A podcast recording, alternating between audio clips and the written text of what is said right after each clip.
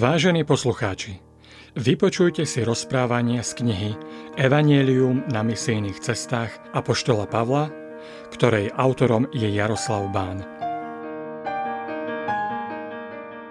Evangelium ako dobrá správa o Ježišovom dokonalom diele pre človeka je fascinujúca skutočnosť, meniaca život ľudí. Deje sa tak už 2000 rokov a moc Evanielia nie je vyčerpaná ani ničím prekonaná. Rovnako ako na začiatku nášho letopočtu, je tu človek s nezmenenými potrebami, ktoré nerieši nič tak, ako evanielium. Môj vlastný život bol zásadne zmenený a neprestáva byť menený práve touto dobrou správou o tom, že som prijatý, že môj život má zmysel a že som milovaný Bohom práve pre dielo a obed Ježiša Krista. Neprestávam objavovať moc Evanielia, jeho rozmery a novú relevantnosť pre každú zmenu môjho osobného života za účelom viac naplňať zámery svojho stvoriteľa. Vo svojich úvahách, kázniach, predkladaných mojim bratom a sestrám v mojom materskom zbore v Košiciach, sa k téme Evanielia znovu a znovu vraciam, lebo dielo Evanielia pri veriacom človeku nepovažujem iba za nejakú malú vec, ktorá spasí človeka, ale za fundamentálny princíp zmeny motívov veriaceho človeka. Verím, že dívajúca spolu so mnou na jednotlivé príbehy zvestovania Evanielia si uvedomíte jeho moc, bohatstvo, krásu a dovolíte, aby aj váš život bol formovaný práve touto mocou. Jaroslav Bán v Košiciach, jún 2016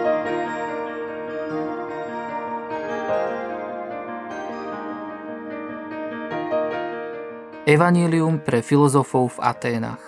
Keď sa správa o Pavlovej službe v Beroji dostala do Tesaloniky, tak Židia z Tesaloniky nemeškajú a i sa ponáhľajú znepokojovať a poburovať zástupy. Sú presvedčení, že evaníliu treba zabrániť, aby bolo zvestované všade, nie len v ich meste, ale aj v Beroji. Nepriatelia evanília robia všetko preto, aby sa nezvestovalo nikde. Je to reakcia veľmi podobná tej, ktorú sme už videli, keď Židia z Pizidickej Antiochie a Ikonia nasledujú a chcú prenasledovať Pavla aj v Listre. Pavlovi priatelia v Beroji, vidiac situáciu, neváhajú a hneď vysielajú Pavla, aby išiel do najbližšieho prístavu Metone alebo Dium, kde nastupuje na loď a plaví sa do prístavu Pireus v Aténach. Čas rukopisov skutkov obsahuje text, ktorý dovoluje výklad, že Pavol bol vedený svojimi priateľmi z Beroje smerom k najbližšiemu prístavu, ale nakoniec cestoval južne po súši do Atén. Akokoľvek, Pavlovi sprievodcovia a ochrancovia ho nakoniec sprevádzajú až do Atén. Sílas s Timotejom zostali v Beroji, preto Pavol, keď ho sprievodcovia po príchode do Atén opúšťajú, Posiela po nich Silasovi a Timotejovi príkaz, aby čo najskôr prišli za ním. Práce v obrovskom meste Atény a nedalekom Korinte bude zrejme veľmi veľa. Keď Pavol príde do Atén, mesto už nie je na vrchole svojej politickej slávy, ktorú dosiahlo oveľa skôr. No napriek tomu ešte stále predstavovalo najvyššiu možnú kultúrnu úroveň dosiahnutú v klasickej antike. Samozrejme, atenské sochárstvo, literatúra či rečníctvo 5. a 4. storočia pred Kristom neboli už nikdy prekonané. Ale to, čo bolo v Atenách v čase druhej misijnej cesty, bolo tým najlepším, čo vtedy existovalo v civilizovanom svete. Atény, ktoré predstavovali absolútnu špičku aj vo filozofii, boli rodným mestom Sokrata a Platóna a mestom, v ktorom žili Aristoteles, Epikuros a Zeno. Naviac Atény boli aj kolískou demokracie. Atény tej doby sú nepochybne intelektuálne centrum civilizovaného sveta. Vo svetle tejto úžasnej histórie mesta v čase Pavla Rím dovolí Aténam byť slobodným mestom s vlastnou správou v rámci rímskej ríše. V čase, keď tam prišiel Pavol, to slávne mesto bolo aj mestom plným chrámov najrozličnejším gréckým a rímským bohom. Ako zvestovať evanílium v takom meste? Čo z evanília sa týka slávy, ktorú tu stretne apoštol? Ako urobiť evanielium príťažlivým a zrozumiteľným intelektuálnemu hlavnému mestu starovekej antiky? Príjme toto mesto evanielium?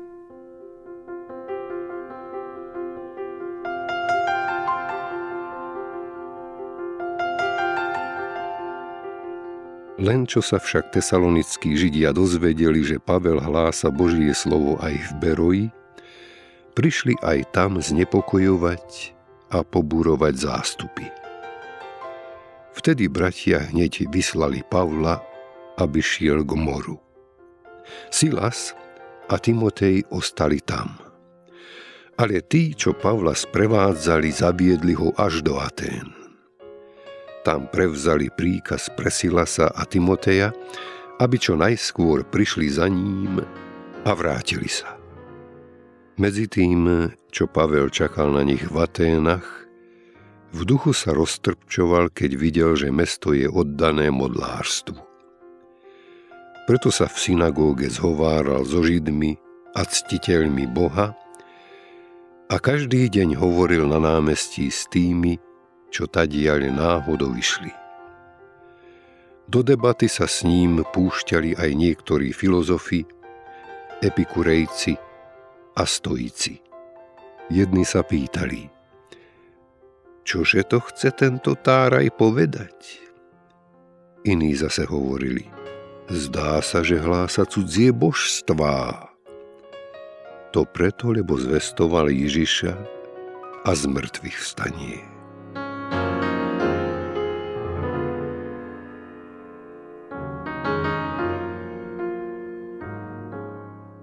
Apoštol Pavel považoval evanílium nielen za niečo, čo prináša osobnú spásu, pokoj vlastnej duše, pomoc v osobnom živote, ale aj niečo, čo je vhodné pre ulicu, námestie, pre diskusiu na verejnosti. Náš text hovorí o tom, že Pavol sa rozprával nielen so Židmi, ale hovorí aj s ľuďmi na námestí, na trhu a gore. Trh v Aténach, ako aj v iných gréckých mestách, predstavoval kultúrne centrum mesta – na trhu ste počuli novosti a správy. Bolo to mediálne centrum. Na trhu sa uskutočňovali jednoduché obchody i dojednávali zložité obchodné transakcie, bolo to aj finančné centrum. Kde sa prevádzkovalo umenie? No na trhu. Bolo to umelecké centrum. Kde sa verejne predebatovávali dôležité politické myšlienky dňa? Opäť to bolo na trhu. Bolo to politické centrum. Dokonca aj dôležité filozofické trendy sa debatovali na trhu.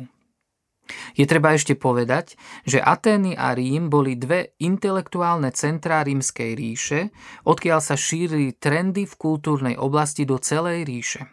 Tieto dve mestá jednoducho udávali tón v kultúre. Pavol to vie a nie je tým nejako vystrašený.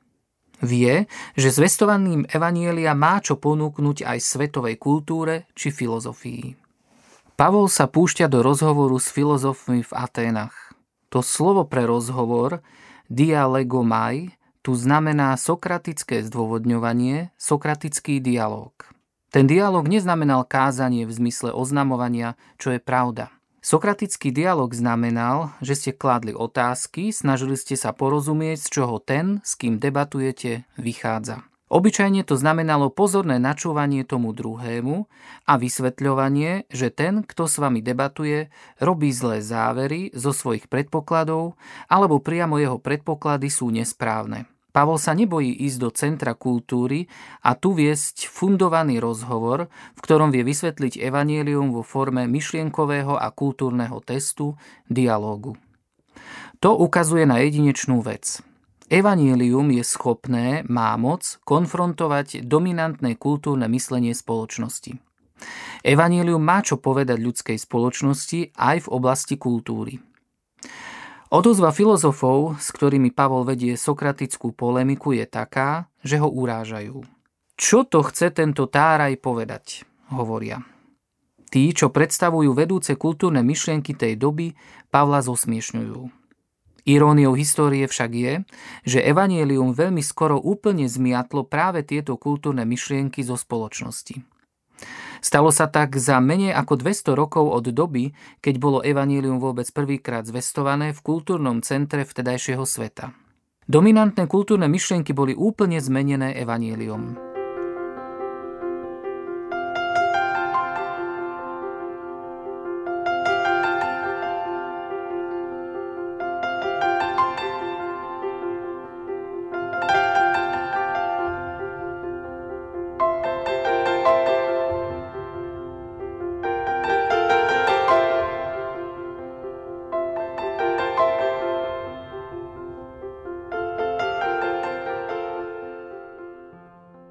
Kultúra každej doby má riešiť reálne problémy nastoľované reálnym človekom.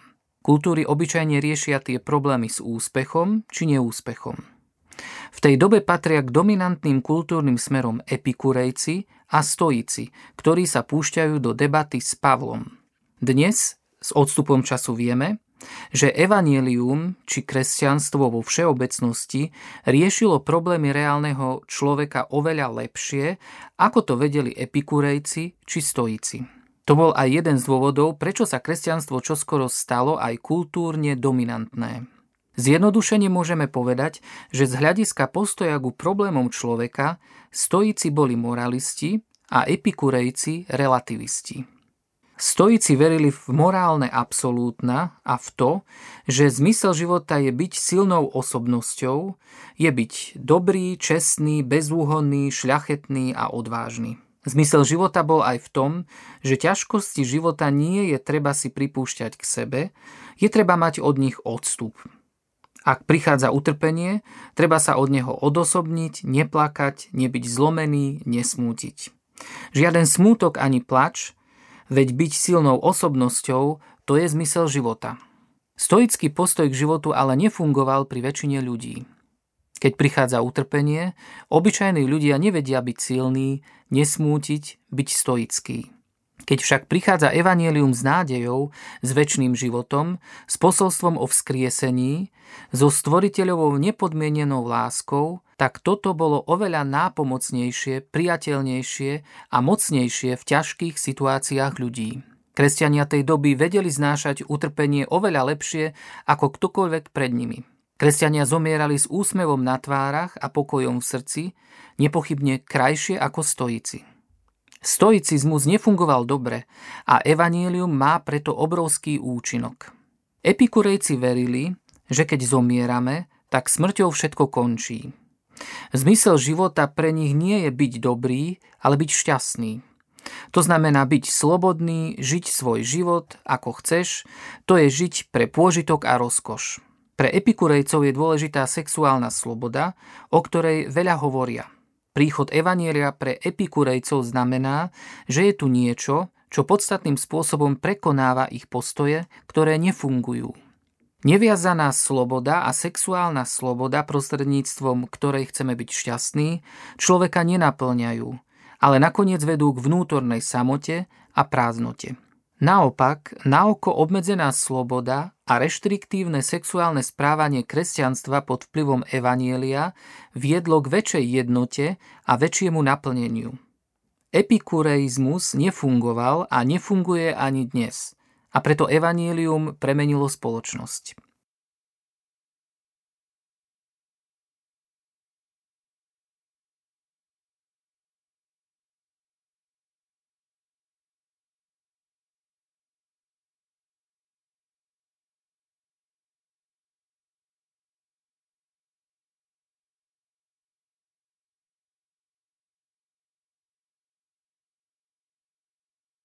Stojíci verili v morálne absolútno a nazývali ho logos. Pod tým pojmom rozumeli racionálnu štruktúru vesmíru, teda prvotnú príčinu, dôvod, zmysel vesmíru. Pre nich existoval súbor morálnych absolútien, z ktorých bolo možné rozjímaním a meditovaním rozpoznať, čo je dobré a čo je zlé, aký je zmysel vecí, aká je realita.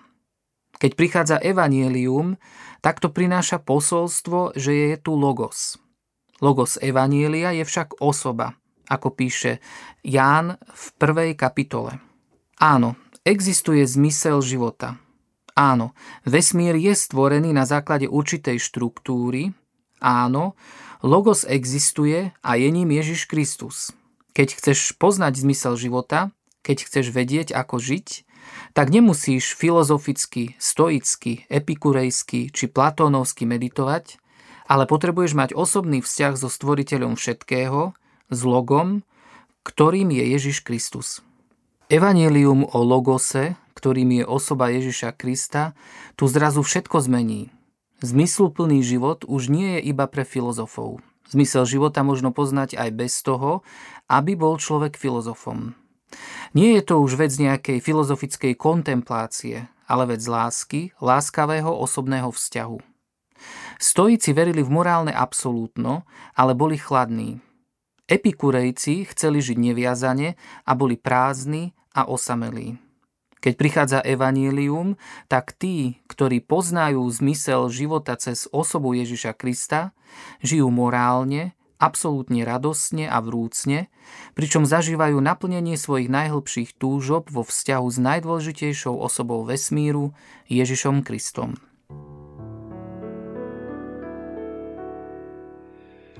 A tak ho vzali so sebou a odviedli na Areopág so slovami. Radi by sme sa dozvedeli, čo je to za nové učenie, ktoré ty hlásaš. Veď to, čo počujú naše uši, je čosi neslýchané.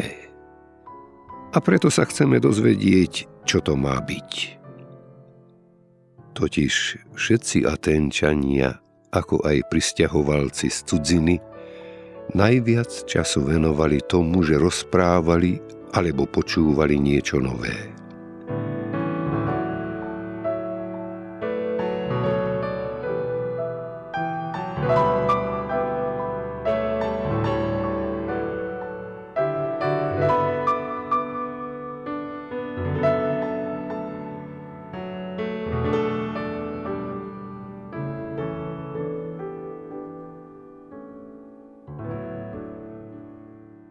Apoštol Pavol v Atenách každý deň stojí na agore a hovorí s ľuďmi. Zvestuje im evanelium formou, ktorá je tu aktuálna. Niektorí sú iba náhodní, obyčajní ľudia. Tým iste zvestuje spôsobom, ktorému rozumejú. No nebojacne sa vrhá aj do sokratovských diskusí s filozofmi. Po nejakom čase už dosť ľudí a tiež filozofov na Agore vie o Pavlovi a jeho zvesti. Pavlova zväz im pripadá čudná i mocná a tak ho chcú vypočuť na aeropágu. Areopagus zo slov areos pagos, areopahorok, malý kamenný pahorok blízko Akropolis, je od nepamäti sídlom posvetnej gréckej inštitúcie. V predklasickej dobe, pred 5. storočím pred Kristom, má Areopág funkciu rady starších mesta, podobne ako to bolo v prípade rímskeho senátu. Členstvo rady bolo obmedzené na tých, ktorí zastávali vysoký verejný úrad. Funkcia Areopákskej rady sa zmenila v priebehu histórie, v každom prípade je to ale úctyhodná inštitúcia s právom jurisdikcie v rôznych oblastiach spoločenského života krajiny. V čase, keď je v Aténach Pavol, je na Areopágu inštitúcia menom Súd Areopágsky. Rímania ho vtedy volali Marsov pahorok podľa rímskeho boha vojny, ktorý v mene nahradil gréckého boha vojny Area. Táto inštitúcia mala právo jurisdikcie vo veciach náboženstva a morálky. Je to tiež miesto, kde sa radia vedúci filozofi mesta a doby. Na tomto kamennom vršku nedaleko Akropoly sa obhajujú aj nové filozofické myšlienky pred elitou atenských filozofov. Dostať pozvanie obhajovať svoje myšlienky pred elitou elít na Areopágu je veľká česť. Z nášho textu a tak ho vzali so sebou, odviedli na Areopág a povedali, radi by sme sa tu dozvedeli, čo je to za nové učenie, ktoré ty hlásaš. Je zrejmé, že Pavol je tam viac menej pozvaný, aby predstavil, prípadne obhajoval svoje nové učenie. Ďalšie možnosti pozvania na Areopag boli, aby sa pozvaný obhájil a dostal licenciu na oficiálne prednášanie lekcií svojho učenia ako učiteľ mesta. Najprísnejšie pozvanie mohlo súvisieť s trestným činom a byť súdne vyšetrovaný vo veci náboženstva alebo morálky. Dve posledne spomenuté pozvania sa netýkali Pavla.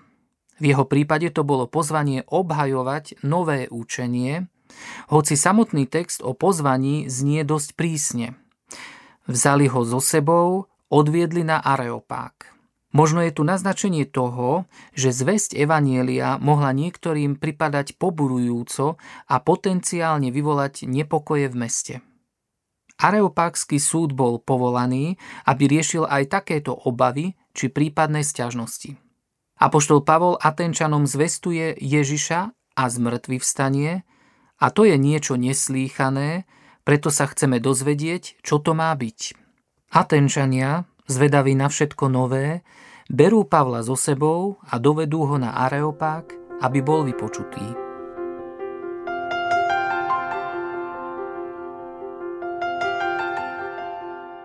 Pavel si zastal do stredu Areopágu a povedal Muži Atenčania, podľa všetkého pozorujem, že ste neobyčajne nábožní. Keď som sa prechádzal a prezeral som si vaše svetine, našiel som aj oltár s nápisom Neznámemu Bohu. Ja vám teraz teda hlásam to, čo uctievate, hoci to nepoznáte. Boh, ktorý stvoril svet a všetko, čo je v ňom, tento Boh, keďže je pánom neba i zeme, nebýva v chrámoch zhotovených rukami.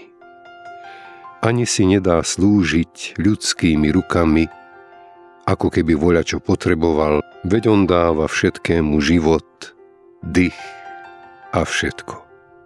On z jedného stvoril celé ľudské pokolenie, aby obývalo celý povrch zeme, vymedzil ľuďom čas a hranice bývania, aby hľadali Boha či by ho dajako nenahmatali a nenašli, hoci od nikoho z nás nie je ďaleko. V ňom žijeme, hýbeme sa a sme, ako to povedali aj niektorí vaši básnici. Veď sme jeho rodom. Nuž, ak sme Božím rodom, nesmieme sa nazdávať, že božstvo sa podobá zlatu, striebru či kameňu, výtvoru ľudského umu a zručnosti. Boh skončil s časom nevedomosti a teraz ľuďom hlása, aby všetci a všade činili pokánie. Lebo určil deň, keď bude spravodlivo súdiť celý svet skrze muža, ktorého ustanovil. Všetkým o tom poskytol spolahlivý dôkaz, keď ho vzkriesil z mŕtvych.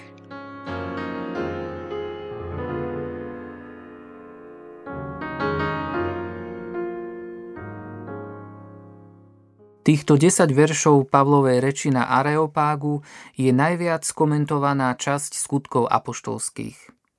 Musíme čitateľa odkázať na veľké množstvo komentárov týchto desiatich veršov a spolu zdôrazníme iba vec, ktorá sa nám zdá najdôležitejšia z pohľadu zvestovania Evanielia v Aténach. V Aténach je v tom čase veľké množstvo chrámov mnohým bohom. Pavol to videl a v duchu sa roztrpčoval, vidiac, akému modlárstvu je mesto oddané. Atenčania potrebujú Boha, potrebujú však poznať skutočného Boha. Preto Pavol vo svojej absolútne majstrovskej reči na Areopágu ide Atenčanom predstaviť veľkého Boha – Pavol bude hovoriť o Bohu, ktorý je väčší ako Boh, akého si kedy dokázali predstaviť. Pavol im predstaví úžasného, skutočného Boha, ktorý bude v jasnom kontraste oproti Bohom, ktorých poznajú. Tí ich bohovia sa hnevajú jeden na druhého. Sú žiarliví, egocentrickí, závidiaci, urážliví, nenávidiaci, pomstiví, nenásytní, bojujúci jeden s druhým. Bohovia Atenčanov nie sú skutoční bohovia. Sú presne takí ako radoví Atenčania, no majú viac moci. Týchto bohov sa treba báť a je treba si ich udobrovať, aby človeku neuškodili. Aj preto ich ľudia neúctievajú tak, že by ich milovali pre ich krásu a dobrotu. Veď to, čo ich bohovia vystrájali, bolo niečo hrozné. Nebolo na tom nič pekné ani úctyhodné. Keď Pavol stojí na Areopágu, zvestuje im evanílium o Bohu. Zvestuje im, že oni sami v sebe vedia, že existuje Boh, čo je nad všetkými tými ich bohmi. Pavol to povie ale majstrovsky.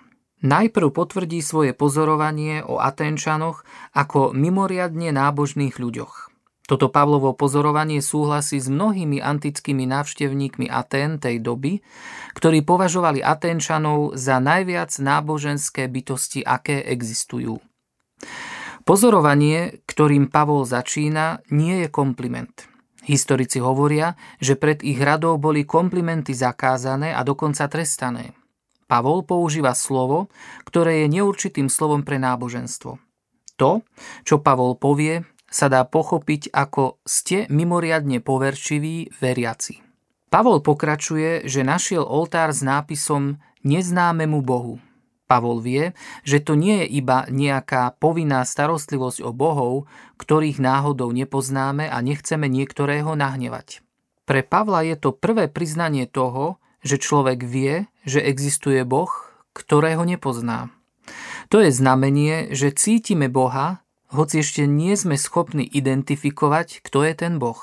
Pavol im chce zvestovať radostnú zväzť o Bohu, ktorého možno nielen neurčito cítiť, ale aj poznať.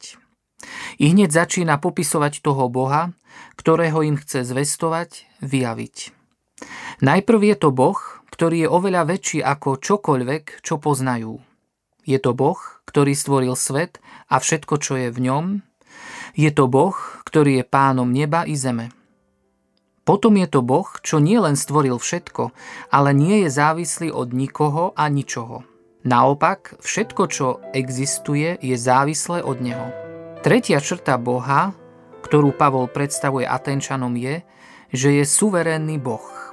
On nielen všetko stvoril, ale aj určil hranice všetkému bytiu, vrátane všetkých dejných udalostí.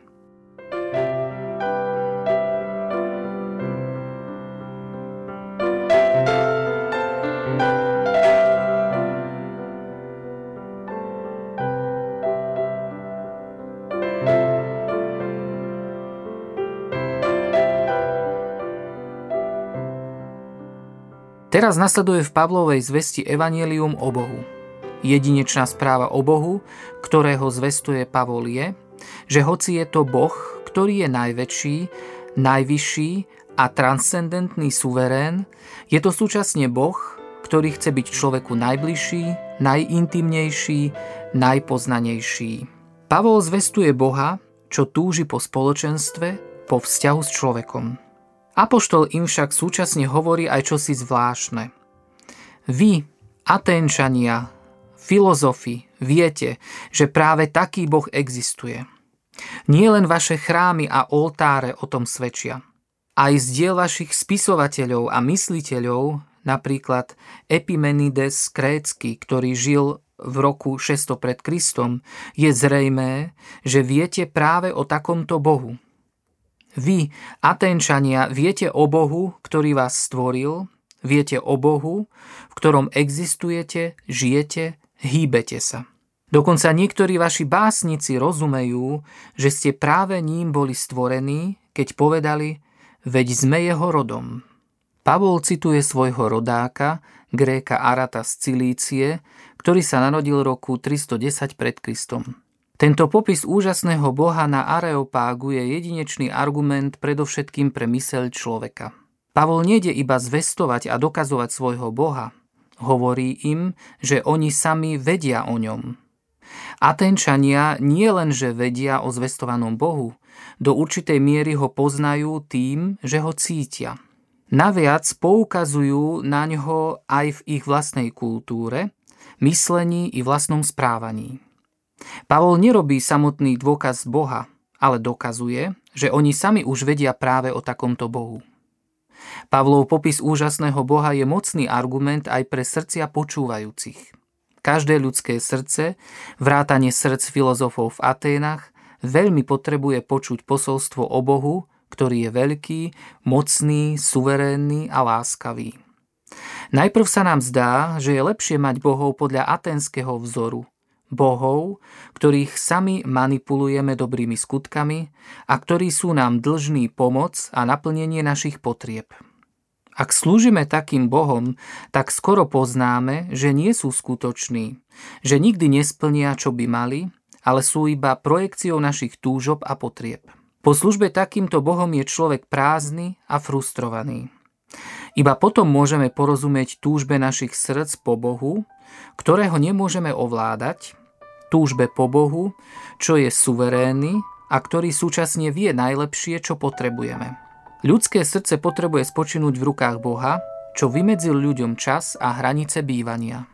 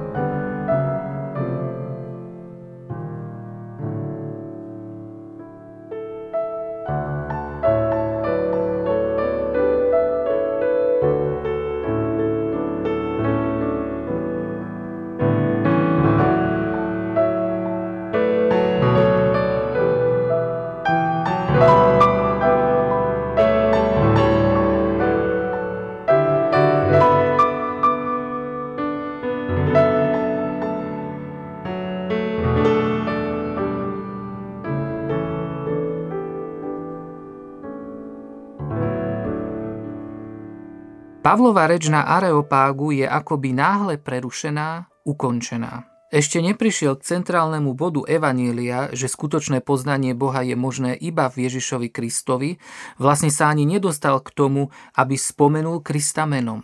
Pavol je prerušený, lebo zvestuje vzkriesenie. Pre Pavla je skutočné poznanie Boha možné iba cez poznanie vzkrieseného Mesiáša Krista. To nie je iba špecifický dôkaz o Bohu platný pre Žida poznajúceho zákon.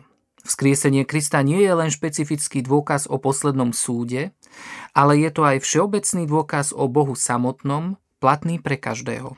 Súčasne je však vzkriesenie pohoršujúce pre mnohých, lebo je proti všetkému, čo ľudia poznajú a čomu sú ochotní uveriť. Keď počuli o vzkriesení z mŕtvych, Niektorí si robili posmešky, iní zase hovorili. Vypočujeme si ťa, keď budeš o tom hovoriť, ale niekedy inokedy. A tak Pavel spomedzi nich odišiel. Niektorí muži mu však uverili a pripojili sa k nemu. Medzi nimi bol Dionýz Areopagita, žena menom Damaris a iní. Pavlovo zvestovanie vzkriesenia je fakticky koniec jeho zvesti Evanielia na Areopágu. Myšlienka vzkriesenia bola nepríjemná a do značnej miery aj nepriateľná pre Atenčanov. Drvivá väčšina z nich, s výnimkou epikurejcov, by boli zrejme ochotní s Pavlom diskutovať, ak by hájil nesmrteľnosť individuálnej duše človeka. Ak ale išlo vzkriesenie mŕtvej osoby, tak všetci zrejme súhlasili so známou myšlienkou svojho boha Apola, ktorý pri príležitosti založenia práve tejto aeropákskej inštitúcie božskou patrónkou mesta bohyňou Aténou vraj povedal Ak raz muž zomrie a zem vypije jeho krv, tak už niet vzkriesenia. Pavlovi sa tu dostáva skrytých aj otvorených posmeškov. Zdá sa, že Pavol s tým nemá na teraz problém, hoci neskoršie to na neho doľahne. Ešte stále vie tie posmešky a odmietnutia vydržať. Len čo prišiel do Atén, tak sa vrhá do diskusí na trhu mesta, kde neprestáva zvestovať evanielium a pre Krista sa stáva tárajom a znovu a znovu sa mu dostáva posmechu. Apoštol Pavol verne napodobňuje svojho majstra Ježiša Krista, ktorý tiež prichádza na trh tohto sveta, vrhá sa do debaty s nami ľuďmi a ktorému sa tiež dostane posmechu, bitky a nakoniec ho čaká ukrižovanie. Pavol, rovnako ako Kristus, však nedbá na pohanu, len aby zvestoval radostnú zväzť o vzkriesení s Kristom, lebo to je dôkaz o Bohu, ktorý je mocný a suverénny. Pavol odchádza z Areopágu a čoskoro opustí aj Atény, aby kázal evanielium v Korinte. S ním odchádza aj niekoľko ľudí, ktorí uverili jeho zvesti na Areopágu i mimo neho. Lukáš nám menuje dve osoby. Dionýs Areopagita a žena menom Damaris. Dionýs bol váženým členom Areopákského súdu a teda jeden z tých, čo mali posúdiť Pavlovo učenie. Nič sa nedozvedáme o výroku Areopágu ku Pavlovi, ale Lukáš vie, že Dionýs sa stáva kresťanom. Cirkevný otec Eusebius naviac vie, že Dionýs sa neskôr stane prvým atenským biskupom. Damaris identifikujú komentátori ako bohabojnú cudzinku, ktorá zrejme počula Pavla kázať v synagóge. Ide pravdepodobne o veľmi vzdelanú macedónsku aristokratku z triedy Hetajrov. Predpokladá sa tak na základe jej mena a veľkej nepravdepodobnosti, že by sa verejného jednania Areopákského súdu mohla zúčastniť obyčajná žena.